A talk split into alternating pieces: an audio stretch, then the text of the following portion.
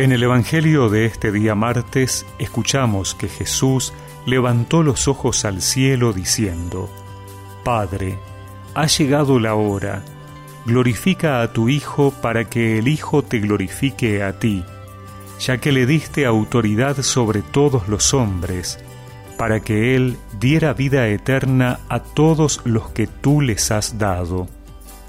Esta es la vida eterna, que te conozcan a ti, el único Dios verdadero, y a tu enviado Jesucristo.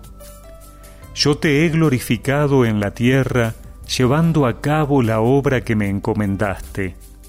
Ahora, Padre, glorifícame junto a ti con la gloria que yo tenía contigo antes que el mundo existiera. Manifesté tu nombre a los que separaste del mundo para confiármelos eran tuyos y me los diste, y ellos fueron fieles a tu palabra. Ahora saben que todo lo que me has dado viene de ti, porque les comuniqué las palabras que tú me diste. Ellos han conocido verdaderamente que yo salí de ti y han creído que tú me enviaste. Yo ruego por ellos, no ruego por el mundo, sino por los que me diste, porque son tuyos. Todo lo mío es tuyo, y todo lo tuyo es mío, y en ellos he sido glorificado. Ya no estoy más en el mundo, pero ellos están en él, y yo vuelvo a ti.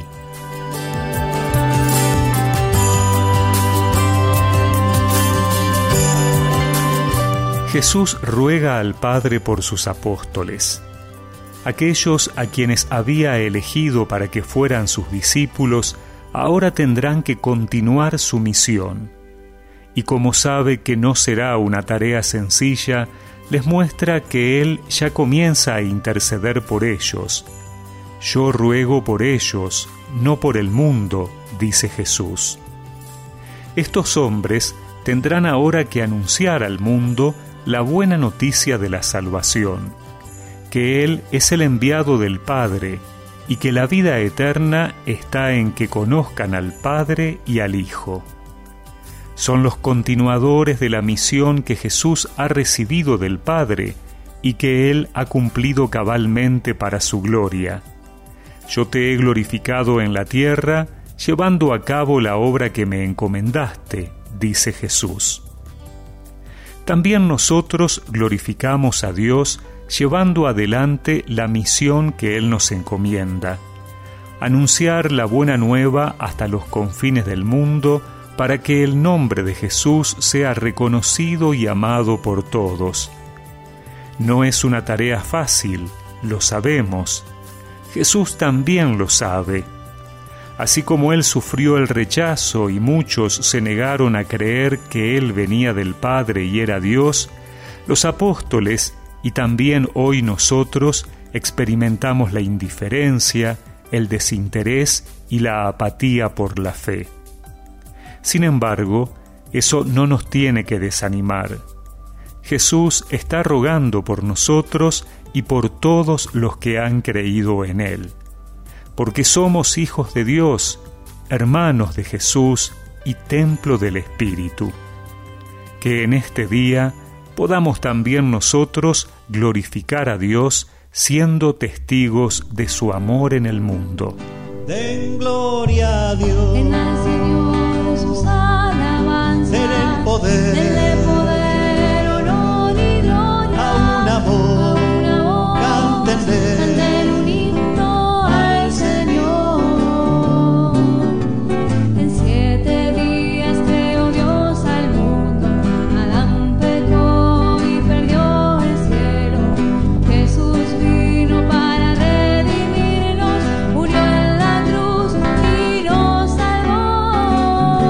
Recemos juntos esta oración. Señor, quiero darte gloria en este día, realizando la obra que me encomiendas y manifestando tu vida en el mundo. Amén. Y que la bendición de Dios Todopoderoso, del Padre, del Hijo y del Espíritu Santo los acompañe siempre.